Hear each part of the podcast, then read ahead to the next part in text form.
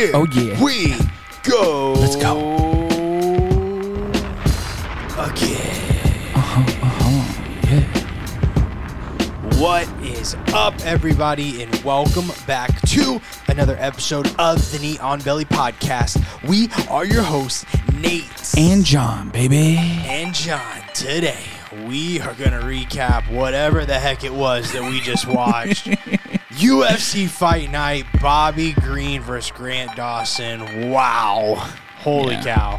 Lots to talk about there with that one. Well, not a lot, but a lot. Very interesting result there.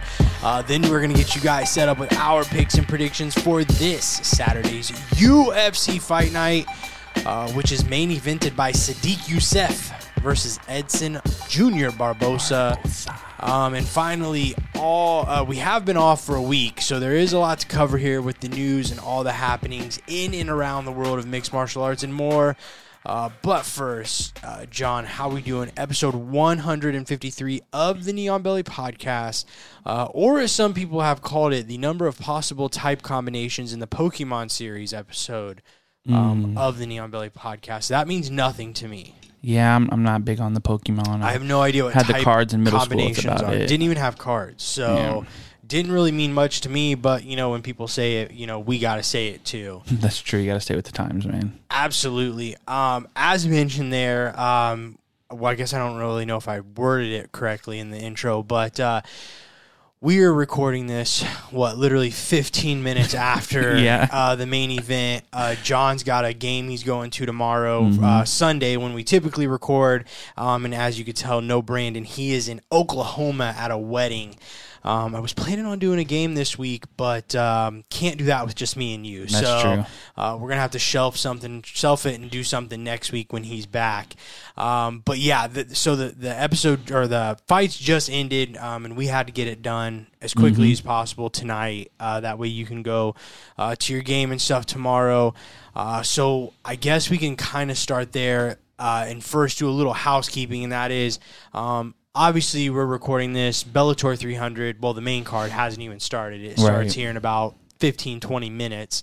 So no Bellator 300 results here because I know this comes out Monday. So I don't want anybody screaming that we forgot the biggest Bellator card possibly of all time.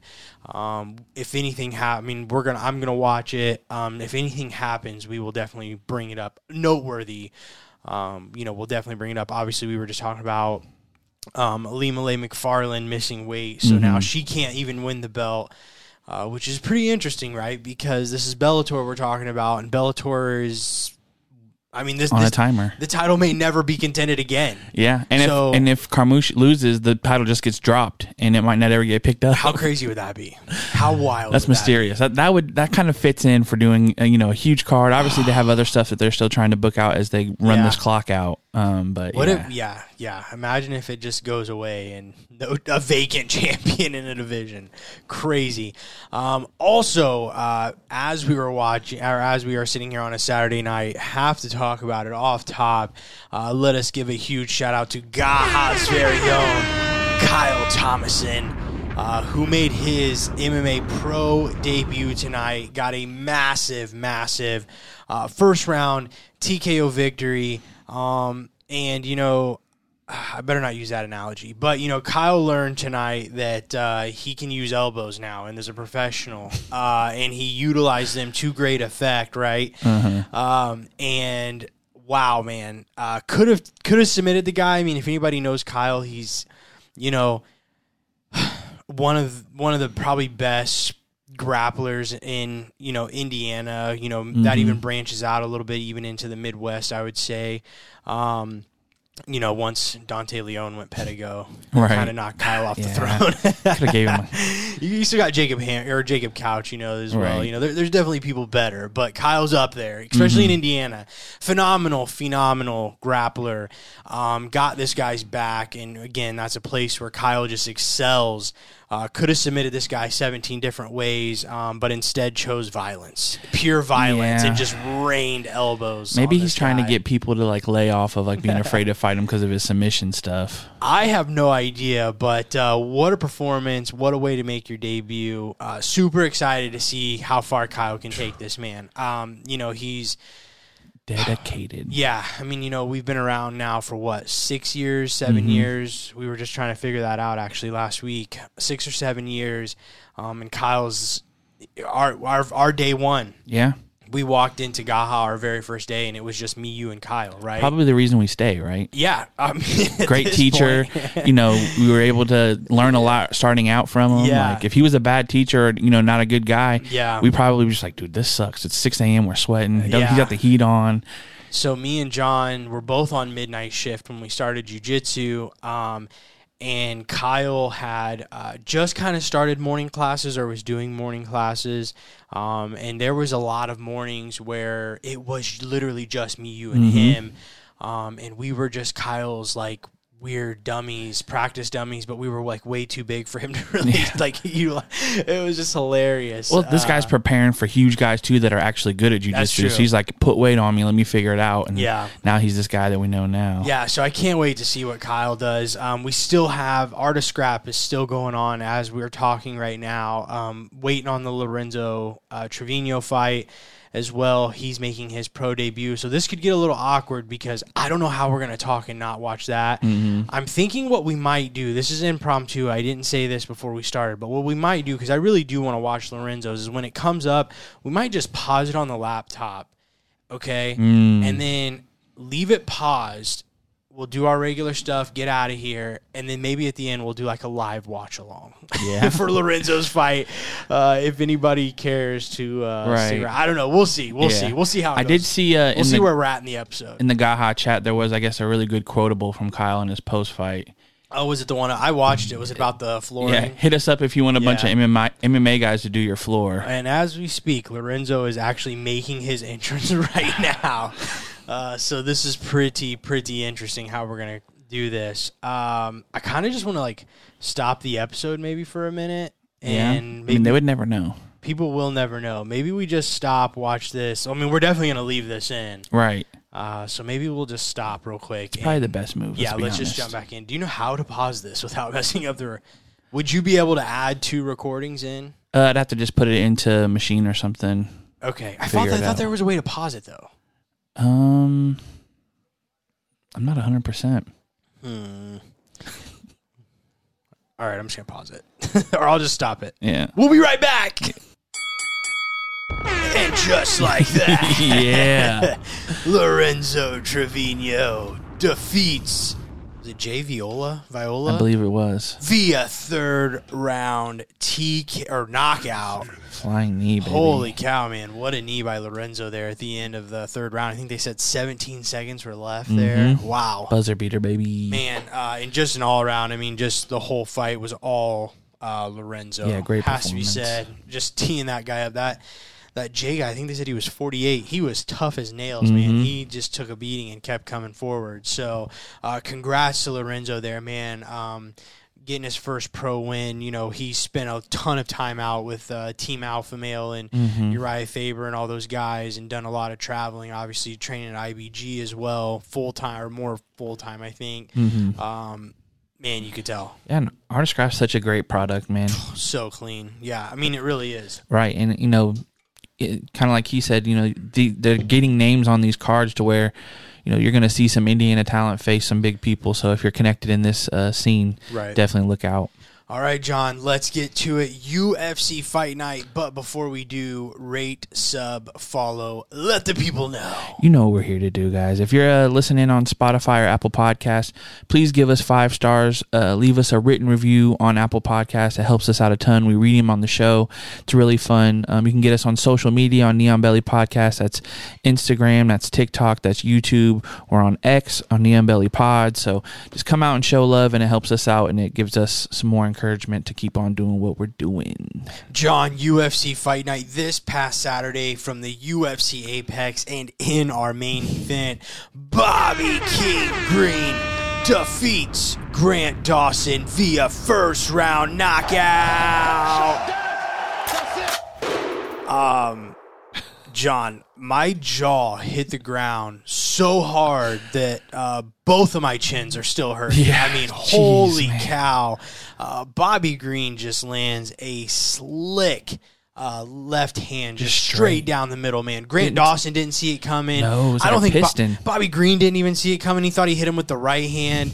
And all that I ask is that nobody goes back and listen to episode 152 and hear what I had to say about this matchup, because this proves I know nothing, Jon Snow. But at the same time, this is also exactly why I love this sport. Oh, yeah. All at the same time. Yeah, it doesn't. I mean, you know, here's what I will say.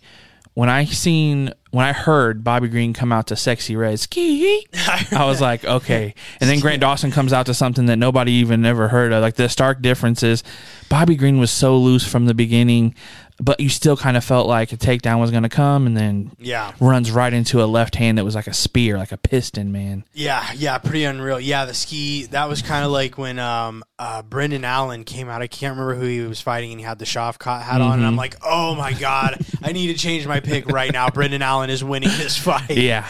But, man, you know, Bobby Green, he just beat the number 10 ranked guy in the world, being an unranked fighter. He was a huge underdog coming into this. I think he was like a 3-1 underdog.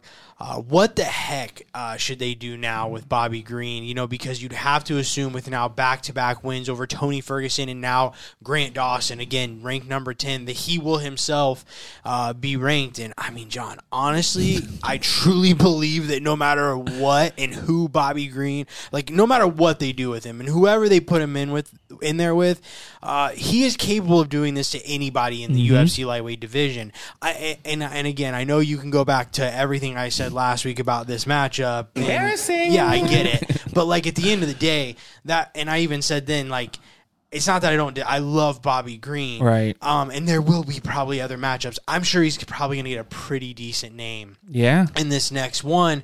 And there's a big chance I'm going to pick the other person for a lot of the same reasons why I picked Grant Dawson in this one. But man, just that ability, it's almost like a Derek Lewis ability of, like, you just truly never know.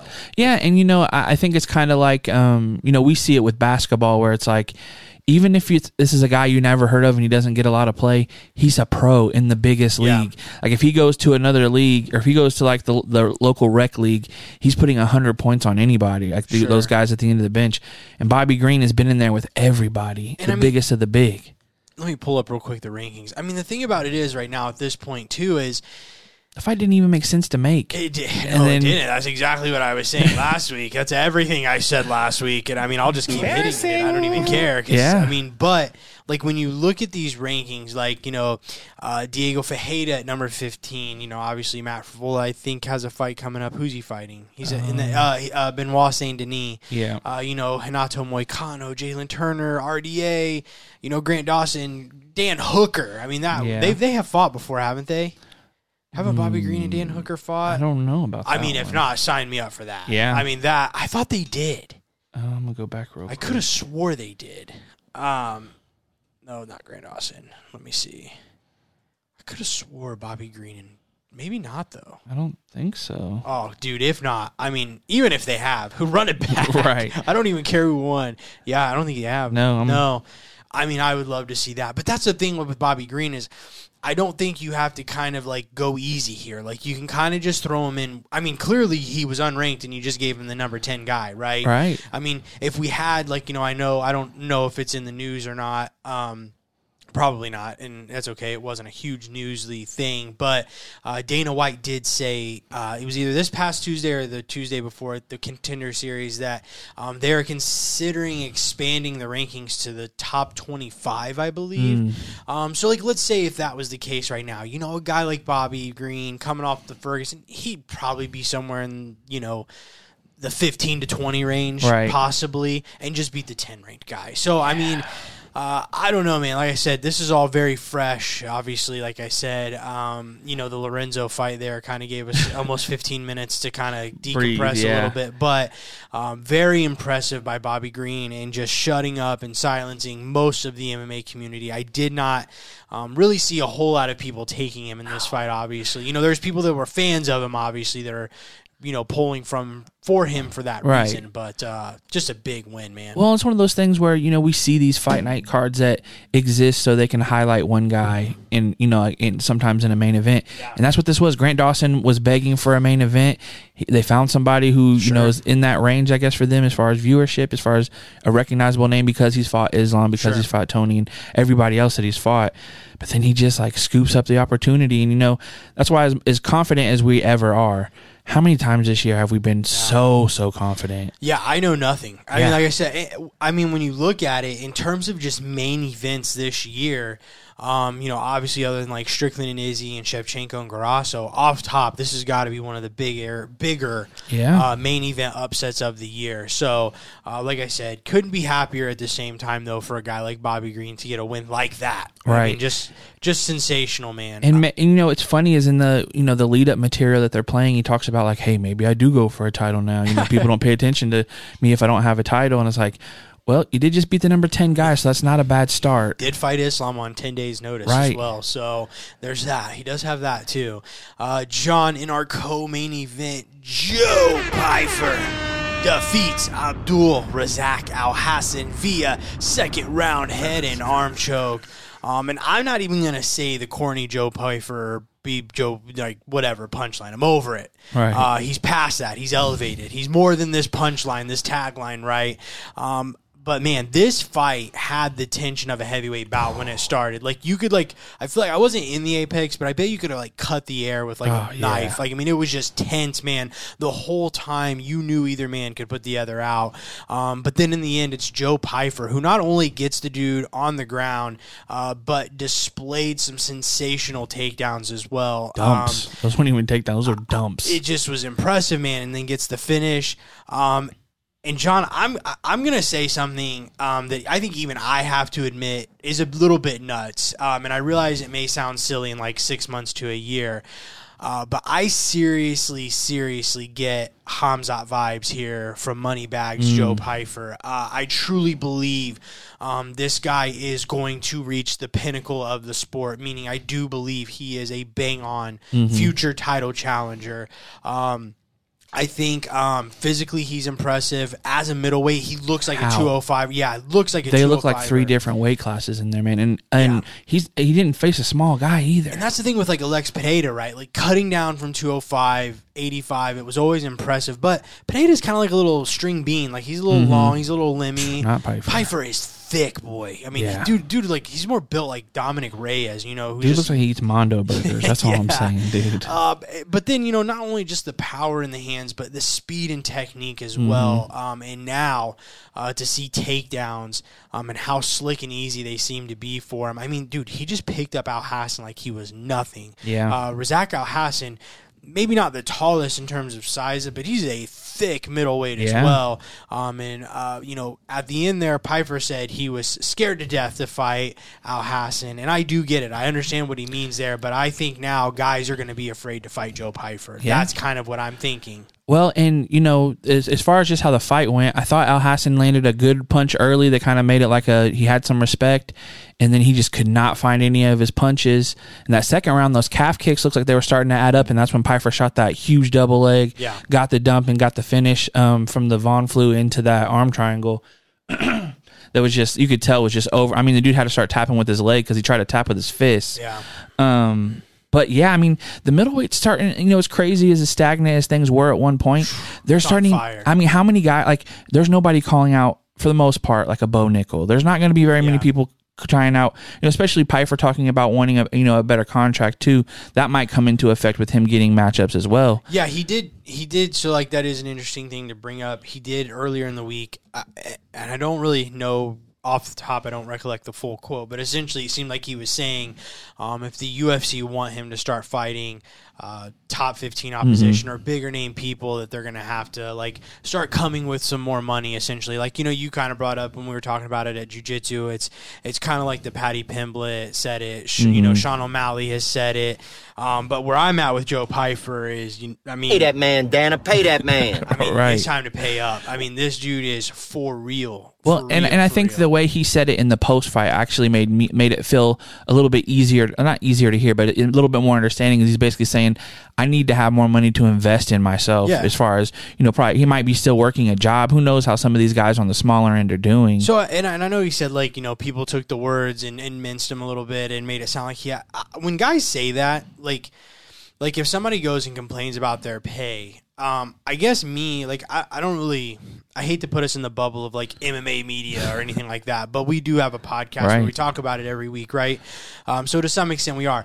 I guess I can speak for myself is I don't ever take, like, when a fighter speaks out on that is they personally have an issue with Dana White or the UFC, you know, brass. I mean, ultimately, yeah, those people maybe play into that a little bit because they do sign off on the checks. But at the end of the day, I guess I'm just even personally somebody that I can always separate like personal and business pretty well, right? And so I'm glad he got his chance to kind of clear the air there and say, like, look, I have nothing against Dana White or anybody else.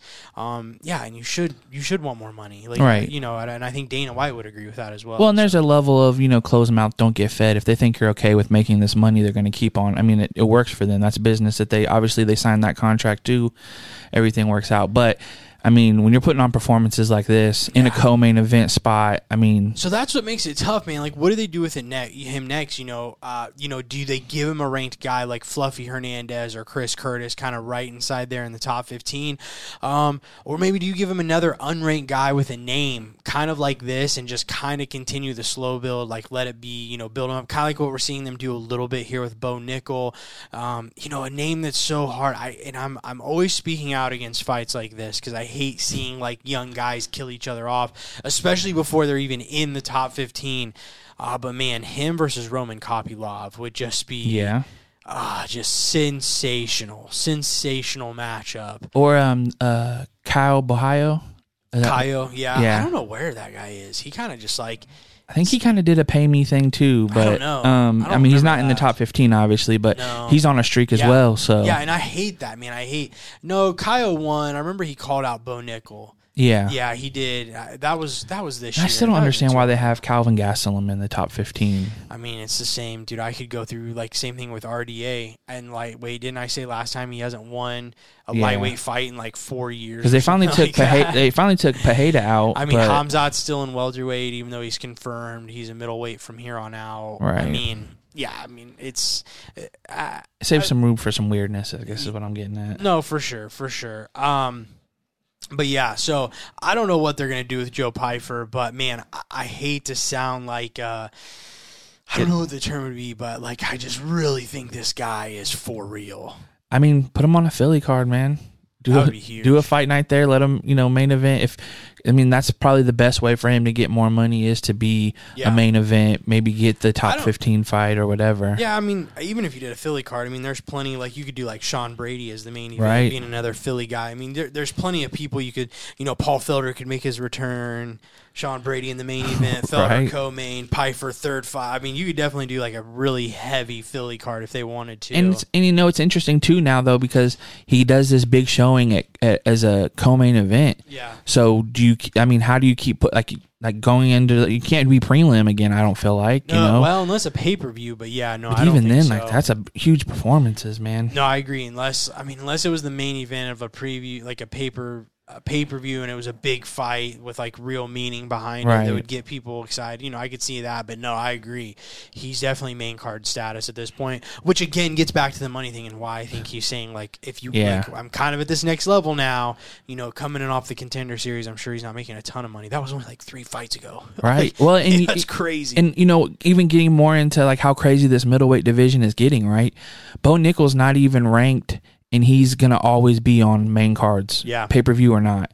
You know, like I said, somebody like a Pyfer, the way he's performing, like, it's hard to like, unless you're going to make him the main event of a prelim of a huge pay-per-view card, it's going to be hard to do that. So they're going to have to start shaking up that ranking and giving these guys, you know, a little bit higher clout so you can actually make more sense of it. Our next fight, John, Joaquin Buckley defeats Alex Morono via unanimous decision. Great performance, man, by Buckley, who continues to impress. And now his second welterweight fight. He's now 2-0 as a UFC welterweight. I think at times it was a little wild, you know, defensively a little shaky. He definitely put himself in trouble a couple times. But it's just nice to see Buckley be able to physically compete now in these fights, right? I think he is a true welterweight. I mean, his cardio even seems sensational. We saw him at 185 at times gas, you know. So to see him here 15 pounds lighter and pushing a pace like that for 3 rounds was just super, super impressive by Joaquin Buckley. And this fight was all Buckley. I mean, like I said, Morono had a couple moments, but for the most part, him pushing that pace and everything was just, wow. Well, and Morono even said before, like, I can't stand in front of this guy. I have to wrestle. I have to mix it up. Joaquin was having none of that. I mean, this dude full-on sprinted into a takedown attempt at the beginning of the fight. So did Joe Pyfer. What was I don't know, it funny once you see like one thing, we just see it like 4 times on the card. But like, you know, like you said, best I've probably seen Buckley in a long time. And I mean, these aren't just physically. He's not like facing Joe Pyfer. I mean, imagine like Joaquin Buckley.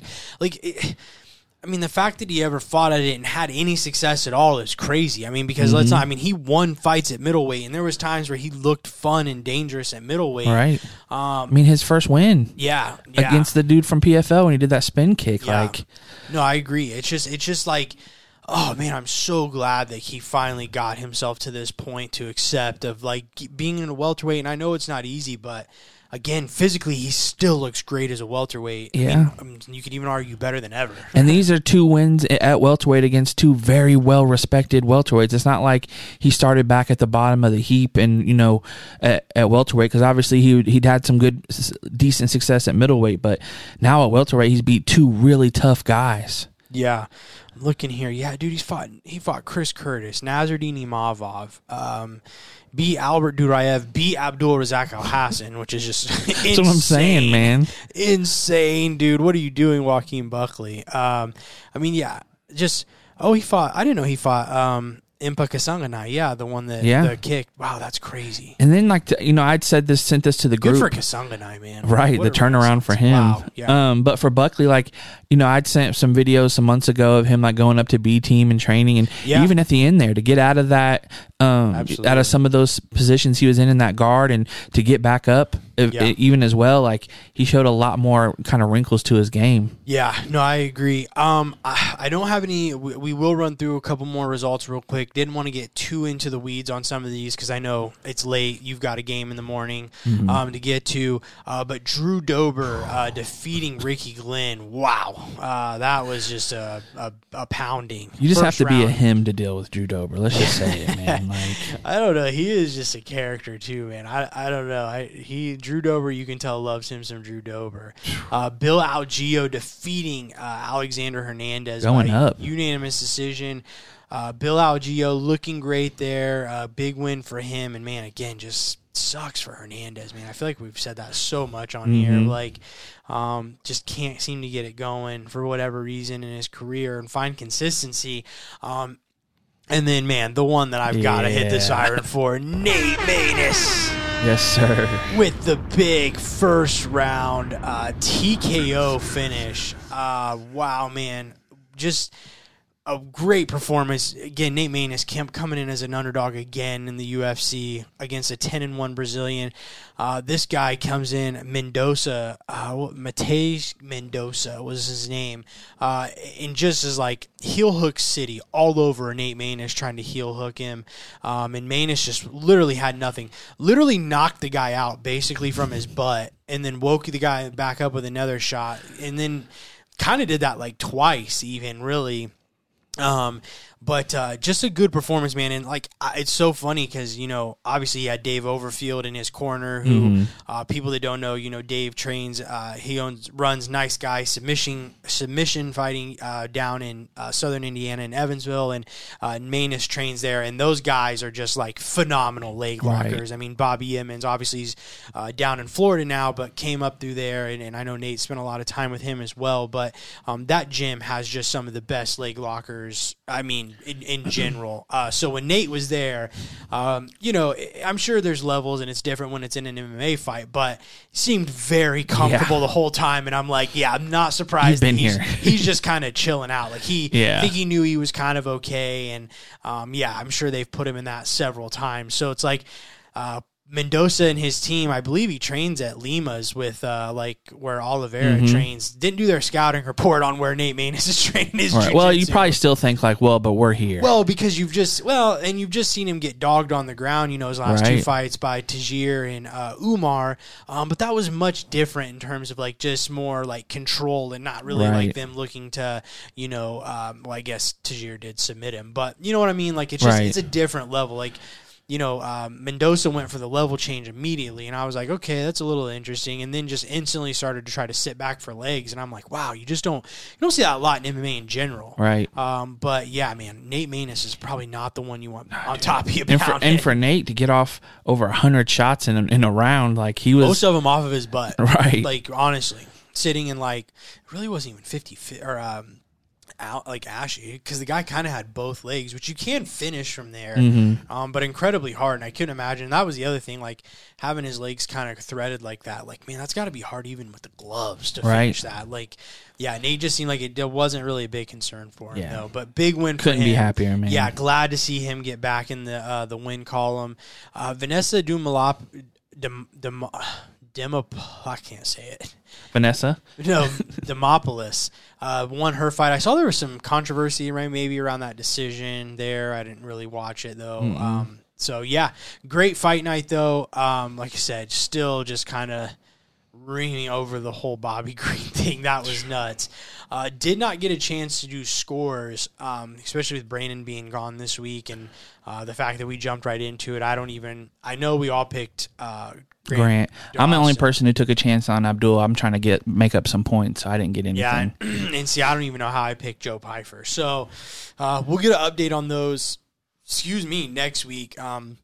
And they'll be extra inflated because we're also going to make picks tonight. So it will reflect last week's and this week's picks.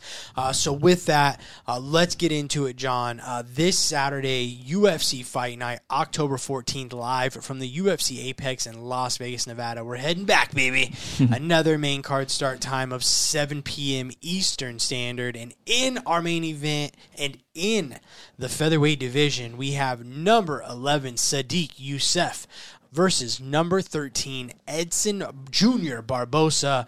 And let us start with Yusuff, who is returning after just over a year on the sidelines. He comes in with back-to-back wins over Alex Caceres, and in his last fight, a first-round submission win over Don Shanis in October of last year. Yusuff holds a 6-1 record in the UFC, with his only loss in the promotion being a decision loss to Arnold Allen. But outside of Allen, Sadiq will face his second toughest test of his career when he takes on the veteran Edson Barboza. Barboza comes into this fight off his first-round TKO victory over Billy Q back in April. Yeah, I went back and watched that. What a knee. Barboza has 28 UFC fights to his name, but has fought primarily in the lightweight division for most of his career. And in May of 2020, he decided to drop down to 145 pounds. And since moving down, he is just 3-3 in the division, but his losses are against guys like Dan Ige, Bryce Mitchell, and Giga Chikadze. Right. So I think this is a great test, you know, for Sadiq to see if he's at the level. I guess in a sense, kind of like what we just saw with Dawson and Bobby Green, you know, maybe not so much of a discrepancy, you know, especially in terms of the rankings, but, you know, to see if Sadiq is at the level of some of these names like a Chikadze, Bryce Mitchell, Dan Ige, because if he's not, you know, Barboza will make him pay, and he's going to continue to climb the featherweight division. So with that, you know, John, I'd ask you who you're going to pick, but let's just go. Come on. Ski. Yeah. No, man, you know, first of all, Edson is looking cut. I don't know. I mean, he never doesn't. No, but I'm saying it looks almost even more now. I don't know if maybe he's just getting his stuff together. He looks great. Obviously, that last knee was good. But for Barboza, with me, not only am I a huge fan, but he's one of the guys that, you know, almost like even Derek Lewis or Bobby Green, but just on a different level of, he has such a level of striking that at any time. If he can get his game going, he can beat anybody. He has the power. He has the tools. He can do a knee. He can do an elbow. We've seen him, Shane Burgos fights. Like, he has these examples of if he's getting off with his game plan, he can beat anybody. And for Sadiq, I don't know if we've seen, obviously you have the Arnold Allen fight, who obviously Arnold Allen is amazing. But outside of that, like you said, this is going to be his second biggest fight. He hasn't fought a lot. And for Barboza, obviously coming off of that knee and just kind of building up momentum. So I'm taking Edson Barboza here. I'm going to say second round knockout. Second round knockout. All righty. Let's see here. I agree. And I see this as a pretty close and even matchup. You know, both guys do primarily like to get their business done on the feet, and though they're very different, they are equally as dangerous in that regard and in that area. What's tough for me with Barboza, though, is since this move to featherweight, as I mentioned there, we just haven't seen, much consistency. And at 37, that concerns me a bit. At 37 years of age, I think he is capable of beating guys like Yusuff in a 5-round main event where he actually does have more experience, as Yusuff has never gone 5 rounds, and this is his first UFC main event as well. So there is a little bit of a pressure attached to that for Yusuff. Just kind of like the commentators even talked about for Grant Dawson tonight, right? Like, even on these small fight nights, man, when it's your face, your name on the poster, that does mean something. And, just like tonight, you never know, like Tom Brady just shows up out of nowhere, right? You know right. What I'm saying? Like, that's just what it is, man. Like, I don't care how big or small. I mean, even on like a regional, like artist scrap, like if you're the guy at the top, man, there's pressure, and, so that it will be interesting to see how Yusuff is able to, kind of respond to that. We do say it a lot with Barboza, excuse me. He has shown issues in the past with his cardio. So even with the inexperience of Sadiq Yusuff, I do give him an advantage over 5 rounds because of that. So I'm going to go with the youth here and the guy who, to me, has just shown a bit more consistency. And I'll take Sadiq Yusuff by unanimous decision. The time off is a bit concerning. As I mentioned there, he has been off for about a year. But he had a similar layoff after the Arnold Allen loss, and he came back after a year and beat Alex Caceres. So I don't think that would be as much of an issue here. He's got experience doing it. Right. So does have the better Twitter or X? His fight. Yeah, the biggest thing about Sadiq Yusuff is his fight breakdowns. Those are A+ for me. Moving to the co-main event, John, we have a great co-main event in the women's flyweight with number 9 Jennifer Maia versus number 11 Viviane Araújo, but we are not going to fully preview it here. So what I want to do is we'll just make this a one-pointer, I think. Okay. And I'll just go ahead and say I'll take Jennifer Maia in this one. Viviane, she's coming in off of 2 straight losses, both by decision as well, which is big because both of these ladies consecutively between them have 14 straight decisions. Maya's last 6 straight were all decision, where she went 3-3, and Araujo's last 8 fights were all decision, where she went 4-4. Right. So both of them sitting at 500 right now in their most recent decision fights. So I definitely do think it's going to a decision no matter how you see it. Right. And I just kind of like Jennifer Maia to squeak it out. But the method doesn't matter. We just need a name. I'm going to go Jennifer Maia as well. I just think the higher level of competition. She's been in some huge, obviously, title fights. So, yeah, Araujo's one of those ones. She definitely has the power and dynamic, abilities. But just hasn't strung it together consistently and never, against, the bigger names where I see, Casey O'Neal's a huge win for Jennifer Maia. No, Jennifer Maia fought Valentina Shevchenko, and I don't think she's lost since, has she? Since she's fought Valentina? Oh, maybe she lost one in there. I can tell you. Yeah, well, she fought after Valentina. She beat Jessica I, lost to Chikagian and Manon, and then she's won 2 in a row. Okay, so she did lose a couple in there then. I thought she'd done a little bit more. But this next fight that we're gonna, the one that we're actually gonna preview, really excites me. And that's why we're gonna, that's why we're gonna give this one a little bit more attention. And it is in the men's bantamweight division, as number 13 Jonathan Martinez will take on number 14 Adrian Yanez. Martinez comes into this fight having won his last 5 straight bouts.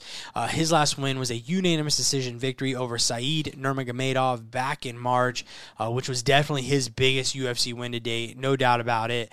Along with Martinez, his opponent Adrian Yanez is one of the brightest prospects in this bantamweight division. Yanez comes into the UFC off of Dana White's Contender Series. He went on to rattle off 5 straight UFC wins after his Contender Series contract, in which all but one of those were by KO or TKO finish as well in those 5. Then in his last fight, Yanez fought his toughest test to date when he took on Rob Font back in April. He lost the fight by first round TKO. That was a great big test for Yanez. So It will be interesting, right, to see how he bounces back from his first UFC loss, because, you know, we've seen cases where fighters improve after taking a loss from taking such a big step up in competition. But we've also seen the opposite, where they kind of spiral a little bit, and it takes them a minute to get back into a winning form. But regardless, I have this fight circled, highlighted, with some bold font, because I think it's going to be straight fireworks. Oh, man. I mean, I think the odds are at a pick 'em. I mean, these guys are like virtually... They have such... flip a coin. Yeah, the only difference you have is you have Jonathan Martinez with some wins on the ground, like mixing that up. Yeah. But Adrian Yanez hasn't had to really do that, because he just puts paws on people. Who are you taking? Man, I'm not ready to get off the Yanez train, man. I think that he fought... you know, probably the best Rob Font we've seen in a long time in that fight in Miami. You know, huge opportunity, got a little bit of a pushback, but now he gets a chance to right that. Jonathan Martinez is super tough as well. You know, I don't feel like super confident, but I just do not feel like Adrian Yanez has lost what I see in him. It's similar in some of the other people that, you know, we look at as like potentially being at the top of the divisions in a couple years. So I'm going to take Adrian Yanez in this fight. I will say first round KO. I'm going to try to put some points up, man. Alrighty. Yeah, I have no clue who wins this. I see it as a complete toss-up myself. I'm just such a fan of both of these guys. I love what both of them do. Yanez is so fast, probably one of the, if not the best pure boxers in this division in terms of just the hands, right? Yeah. And then Martinez is just such a complete striker overall. He just deploys some lethal leg kicks that drastically change fights. And because of that, I think I'm ever so slightly going to lean Martinez in this one. I think this fight is going to go a little longer, and I think the leg kicks and aggression from Martinez could be the difference maker. Not that I'm not saying Yanez isn't aggressive by any means himself, but we just saw Yanez struggle against another southpaw and Rob Font. So I like the matchup a little bit more for Martinez on the feet, because I do think this thing will play out on the feet. And I think as far as the leg kicks go, it could just help him a little bit more with that, you know, orthodox southpaw matchup. Also, should it go to the ground, as you mentioned there, Martinez having a couple submission victories, but he just has like a little bit of an underrated jiu-jitsu game. Like I said, I don't see either of them shooting for a takedown, but I do think should it get to the ground in some crazy scramble or whatever, I would probably give Martinez a bit of an advantage there, but we also haven't seen much of from Yanez, to be fair. So, again, it could go either way. I totally see a world where Yanez goes out and pieces Martinez up for 3 rounds. And even finishes him. I could see either of these guys genuinely winning, but I'm going to go Jonathan Martinez, unanimous decision. I can't wait to see that fight, I am so pumped. And I almost hope it goes 3 rounds, and I just hope it's a 3-round just bang fest. That's kind of what I'm hoping. Quick change that was just made to this card this past week. Michel Pereira was set to face Marc-Andre Barrial, the power bar. However, Barrial has dropped off this week due to injury, and Andre Petrosky will step in on short notice to face him. That's a great fight still. I mean, Petrosky's kind of been on fire, low-key, man. Yeah. Let me see real quick. I'm going to pull up the rest of this card. I don't know who else is on it. Darren Elkins is on it. Christian Rodriguez and Cameron Simon. That's a great fight as well. I think Terrence McKinney is on this fight, but his opponent was TBD. Yeah, that's what I seen. Chris Gutierrez is down on the prelims, who's Jonathan Martinez's training partner at Factory X. Yeah. You know, Chris Gutierrez was literally just ranked and lost to Pedro Munoz, you know, which was really unfortunate for him. But, you know, without that loss, you know, he's right in the top 15. Mm-hmm. So he's getting a nice chance to kind of hit a reset button here. So I'm excited to see him compete again. Emily Ducati versus Ashley Yoder is a great women's matchup down there. So some really good fights on here. I'm not seeing who Terrence. I saw his opponent, but it's like a no name, like a guy I've never. I don't know. I think he's making his debut. So yeah, watch out for Log in the Yard, baby. Darren Elkins. Yeah, Log in the Yard. That was hilarious. John, let's get into the news. Going on the news. Going on the news.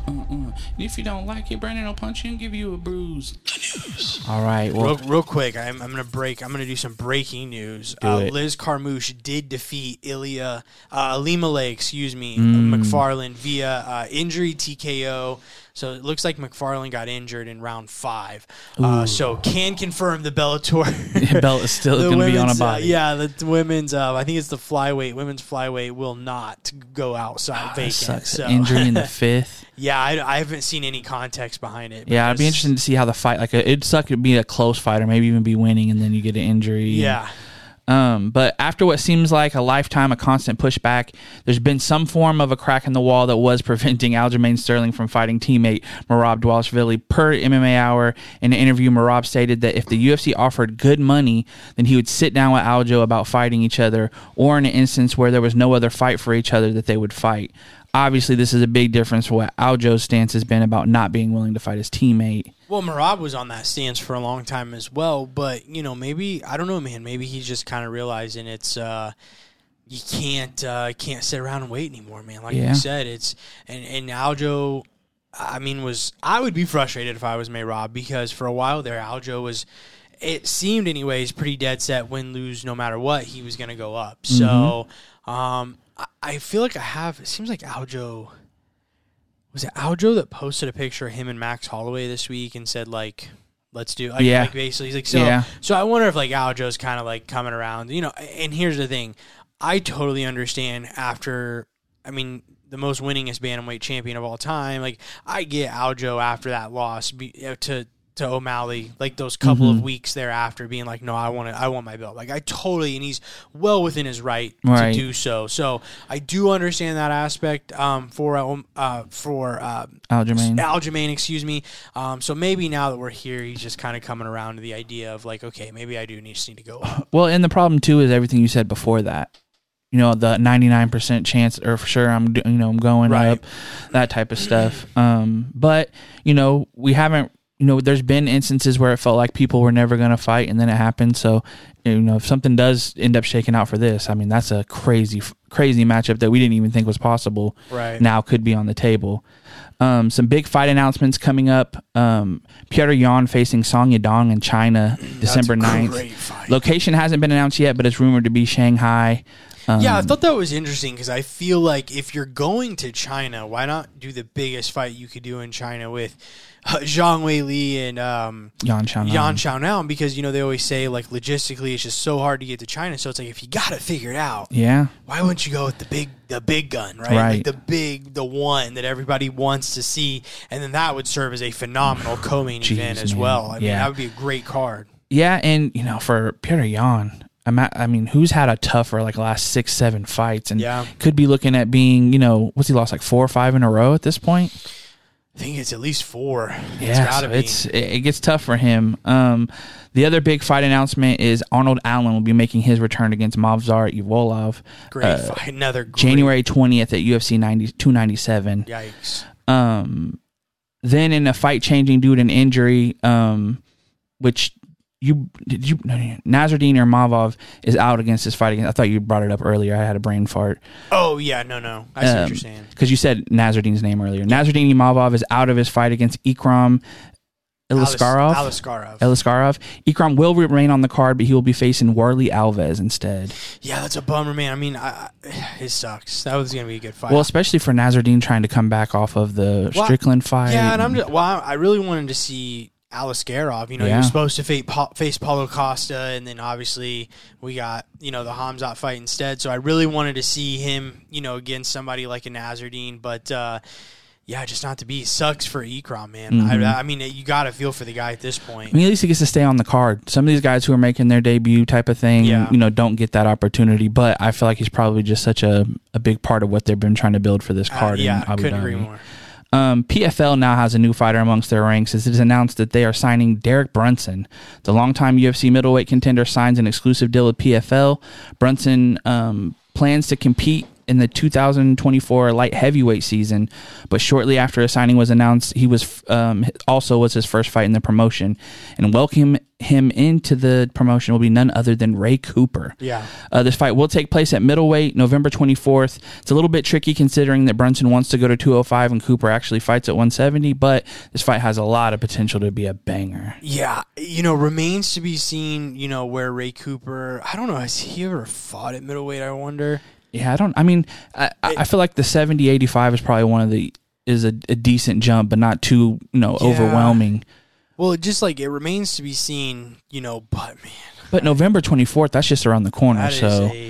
That's not enough time for Brunson. Probably for him doing the 2024 season at light heavyweight, he's probably bulking up for that. So he's probably not got into that process yet, because he was just scheduled to fight in the UFC at middleweight. Yeah, you know, not a month ago. I mean, physically, it'll be, you know, tough for them, you know, for a matchup for Ray Cooper. But man, Cooper has hands like just dynamite. Chin, and he's wrestling. Not a bad wrestler. Yeah, I almost said wrestling. No, wrestling. I mean, he's, you know, he's a Hawaiian state wrestling champion, which, you know, take that. I mean, I wouldn't put that on a, you know, super high pedestal. He's fought some really good wrestlers and showed his medal. Yeah, I mean, so it's like that's a tough first fight for Brunson, and I mean a lot of these guys, man, that went over, you know, to PFL had a rude awakening this past season, man. I mean, it's not easy. There's some serious talent over there in the PFL. So well, and I mean, luckily for him, he's now one of the bigger names at light heavyweight, depending on who comes back from after, you know, the mishap they had. All the guys failing. I mean, yeah, if most of those guys come back, you know, it's one thing to come back, because then you got like your champion Rob Wilkinson, right, who, you know, pops, fails, and then gets suspended. Went on a crazy run last season. You know, how much of his run was induced by performance-enhancing stuff? So it remains to be seen how he looks coming back, or Thiago Santos, or what's his name? Oh, it starts with a K. The Polish guy. That went over there. I can't remember his name either. I almost said Krzysztof Szysinski. No, I was just kidding. I can't remember. Even the guy who lost to Joaquin Buckley, the one we were just talking about. Oh, Impa Kasanganai. Yeah. He had a crazy little, you know, kind of Cinderella story coming through there. Yeah. So, in Bellator news, Patricio Pitbull said in an interview, it looks like Bellator might be taken over by another organization, which is obviously... this whole on again, off again thing is wild. Yeah, which, here's the other thing, as I feel like, you know, as much as they said they're just going to run it out until it's over, I don't see a world where, because if you're PF, like if you can buy Bellator, then you can hold on to these contracts, and guys just aren't free to just completely scatter. Sure. But he did say that he was willing to fulfill his agreement. Afterwards, he'll see what proposals are on the table, but he feels like his career deserves a trip to the UFC. I mean, we've talked about it when there was the whole, you know, pictures on the UFC roster. Yeah. You know, where are these guys going to end up? I also seen that Ryan Bader had said that obviously not knowing what the future that's going to be, and his opponent fell off for this Bellator 300. Yeah, I know who. I can see the guys. I am like, it's not Vessel, is it? Yeah. Vassell, yeah. Linton Vassell. Yeah, he fell off, but he's looking at like a potential, like, you know, Francis is looking kind of like a good, and that's a huge, obviously, opportunity for them. But it just will be interesting to see how this stuff starts shaking out in Patricio at 155 or even 45 in the UFC. I'd love to see him, and I just feel like he's running out of time. Yeah, it might be too late. He's just getting up there, and yeah, we just got to, if it's going to happen, it just needs to happen. It's kind of like the Hector Lombard thing, where it's like he ran through so many people over there that by the time he got over, you know, maybe it was a little too late. In 1FC news, Mikey Musumeci submits the legendary Shinya Aoki with the move made popular by Aoki with the Aoki lock. Yep. Big win. Really, I mean, I know he's a character in general, but the way he like reacted afterwards, like he's just a different type of guy. Oh, my Darth Rigatoni.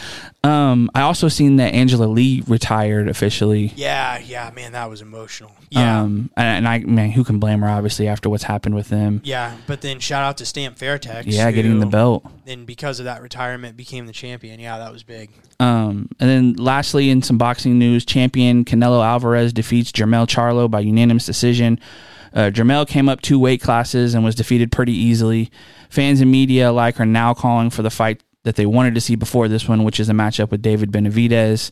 Obviously, Canelo has also talked about wanting to get his win back against Bivol, but who knows if that actually happens. And then lastly, in a weird turn of events, Tyson Fury, who was slated to face or is slated to face Francis Ngannou in October, has agreed to face current heavyweight champion Alexander Usyk in December in Abu Dhabi as well. Yeah, that's a bold move, man. Yeah, and then obviously it prompted Francis' response of, you know, what's the limitation on medical suspensions? Because yeah, I mean, well, like I told you guys, like my whole, or was telling you my whole thing with it is like, okay, even if Tyson Fury wins, like what happens to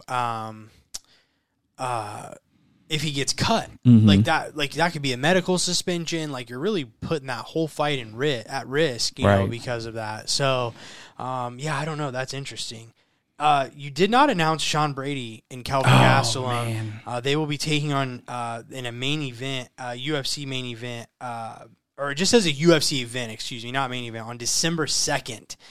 So that is a massive one I'm excited for. I'm really not surprised that you did not bring up Israel Adesanya pleading guilty to drunk driving in New Zealand. That was a really, really big one for me. And in what was more shocking about all of that was that it was 3 weeks before the Strickland fight. So, wow. That's, I mean, I don't know as an Izzy fan, you know, hearing, here's the thing. Like, first off, there's no excuse or a world in which drunk driving is ever okay. Having a couple of drinks 3 weeks out from a fight, though, you know, that's kind of more on you. But I guess I would just like to think as, you know, one of, you know, who am I? But like at the same time, like a little bit more focused, man. Right. Like if you're getting arrested for drunk driving, you were over a limit, which means you pushed it a little bit too far. Right. And I'm not saying that there's not fighters that don't have drinks during camp, but man, 3 weeks out is pretty close to be out. Putting them back. The scary part of it is just the similarities of just kind of the build and where he gets to when you do, you know, have like the John Joneses where they start smelling themselves and they get to partying a lot in between. And obviously Izzy's found himself in the spot to be, you know, have a lot of money and attention, obviously. So hopefully this kind of just that and then the loss as well kind of just really gives him a chance to refocus. Yeah, it's really, really interesting, though. Like I said, just given the result there from, you know, with that fight and then seeing that, I thought that was pretty interesting, if I do say so myself. Right. John, what is your song of the week? Song of the week, I'm going to go first-person shooter, Drake. That's a great one. Because the what? Yeah, that's... Because the what? Great song. I've still... I think I'm still only on the new Drake album. I think I'm still only 2 or 3 songs that I like. Yeah, that's cool. Yeah, I got through it, and it was, I mean, that, the 8 p.m. in Charlotte, and then maybe the 21 Savage. I like the 21 Savage one. I think that was that might be literally my 3. Yeah, the SZA one was just okay. Not like the Sexy Red one. Oh, dude, that one, the Yeet one. Yeah, just not really. Chief Keef one, I thought we were going to get a little bit more out of that. Yeah. Just, I don't know, maybe he needs to take a little step back because I thought her loss was better than this. So. Yeah, couldn't agree more. John, what is your one for the people? My one for the people is I'm actually reading this book called Theft of Swords by Michael Sullivan, and it's kind of like a fantasy thriller, kind of like imagine a Game of Thrones world, and it's it doesn't have any type of magic in it at all, and then now it's starting to weave it in. It's just wrote really well. So I love that you just brought that up because I was actually, you know, completely was hoping Brandon would obviously be here to talk to him about it because he always gives me stuff, but I've never read a fiction book. I always, if I read something, I want it to be real, you know what I mean? That's right? Fiction. Yeah. Yeah. So I want it to be real. I usually do keep my attention. So, I had finished my last book a couple weeks ago, Cobalt Red, which I actually let Brandon borrow, for his trip. And I was like, you know what? I'm going to take a flyer. I'm going to do a fictional book. So I did do a little bit of research, and I landed on one called Burnham Wood. And, man, it is – so I usually read before bed, and it helps calm me down, helps me go to sleep. And this has been more of a problem than anything where, like, I'm reading for, like, an hour and a half every night before bed because I'm just so invested in this story, and it's so damn good. Yeah. And I'm like, man, I don't know if I'm ever going to go back to nonfiction. Well, you know what it is for me? Like, for this book, because it's a 3-book series, it's about 800 pages. I'm about 70% through, but – yeah. Since I've watched so many shows that are in this vein, I can imagine everything that's happened from based on like a scene maybe I've already seen in my mind, kind of pieces it together. Yeah. And I had previously, probably about a month ago, finished this other book called The 13 Hallows, and it was by a couple years ago. I read a huge like 8-book series by this guy, but he basically kind of does like a Forrest Gump thing where he kind of intertwines history within his story and historical people, and that one was really good. So I was like, well, that one was only like 300 pages, so like let me take a big boy down. And this one has just been, I'll be at work trying to finish off a chapter or something, and I'm looking at my machine about to crash, and I'm trying to hurry up. And it is funny how like I've always like, you know that like Leonardo DiCaprio the Leo meme where it's from the Django where he's like, mmm, he's making like the face. That's like always been me when people were like, oh, but the movie wasn't as good as the book. Right. Like, shut up. I kind of get it now. Yeah. like I kind of understand it because like what you just said is I can imagine it. Like in this book, in this Burnham Wood, like I know what these characters look like. I can see them all in my head. So I could then see in a movie where like, oh, that's not really what I pictured. Yeah. You know what I mean? Or like I was telling Ash, it's crazy how they'll spend like 4 or 5 pages just explaining how somebody feels about a conversation that they're having. Yeah. You know what I mean? It's like, it's just so in depth, and it just goes so much deeper than probably what you could cover in like an hour, 2-hour movie. So I do kind of sympathize with people. I mean, there is no movie for this book yet, or that I know of. So I do understand. I could see where like now, because like I said, I've just never read. I mean, obviously in school we had to read some stuff, but for pleasure, I'll say I've never like read a fictional book. And I was telling her, I'm like, man, I feel like I'm just gonna have to like find like a series now. Like I need like a book series that I can get into. Dude, the one like that one I went through, deep. It was like I said. Not only was it like 12 books, but there's like 6 offshoot books for characters in it. Yeah. So if you ever want to dive into that, but for this one, like what makes it so good for me is, and I think the reason I've always liked fiction is because like nonfiction, a lot of times you obviously know what happens. You're just learning extra stuff. This is literally like, because I can get so invested in it, it's like, oh man, this is happening. Yeah. And you know, even going back to like the book and the show thing you were talking about, like we hear people as Game of Thrones fans talk about like, I, even like on Reddit and stuff, I hear people talk about how that's not how Jon Snow is, or you know, this could have been so much better if this person was there. And like you said, you start getting it once you read these like real in-depth books where it's like the character development is better. Oh, like, scenes are conveyed better. I will never read the Game of Thrones books, that I can promise you. From what I've been told, there is no way I will. I don't want to get that in depth. That's a little too much. You never know, man. My one for the people, John, breaking news, Notre Dame lost. Yeah, I seen it. I just got a notification. That means that Notre Dame, the Fighting Irish, their playoff hopes are gone for this season. Yep. How do you feel in this moment, John? It does suck, but, you know, Crystal Palace beat Man U, so suck it. They did. They did. That's another sorry team in my life right now. I've got a lot of sorry teams in my life right now. Yeah, Brandon probably would have loved to be here for... Not for any burn towards you and your teams. I don't know what it is, his vendetta for you, but yeah, not a lot of winning going on in my life, to say the least. So yeah, I just it's crazy, man. Kyle won though, so it's over. There you go. My last one for the people though, actually, again. Appreciate everybody for kind of allowing us to have that last week off, you know, with the no fights and stuff like that. You know, it was nice to be able to take a step back, get a little reset, get a little recharge. Miss fighting a little bit. Yeah, for sure. It was nice. Yeah, it's nice. You know, here we are watching Art of Scrap, UFC, Bellator all in one night. You know, That's just kind of what it is. But yes, no, I agree. It was nice to take a step back. And I will say that is something in the future that we'll try to stay ahead of, but we probably will do again. If it stacks up like that to where we can do it, we probably will. So we had 17 Saturdays in a row before this. Yeah, it's a lot, man. It's a lot of work. And you know, we do work full-time jobs, families, all this other stuff. So, like I said, in the future, I I'm not saying it's going to be too often, but you can expect, like, the streak is over. Like, right. You know, the run of doing a show every week is done. So even, like, at the end of the year, you know, we usually try to, like, force an episode or two out. Mm-hmm. Probably not going to happen this year. Just, like, spoiler alert. Like, well, you know. And it's better to be able to just kind of, you know, save yourself, you know, save your energy, save your concentration, you know, for, because there is a lot of great stuff happening down the pipe, but, you know, having this week off made it a lot easier to be able to get ready for that. Man, and like I said, like, I'll always watch the fights. I love them. I'm into it. I love it. But it's just, like, these, like, couple of weeks, 3-4 weeks here up until, you know, this next UFC, which is the next pay-per-view is massive, obviously. Mm-hmm. Super cannot wait.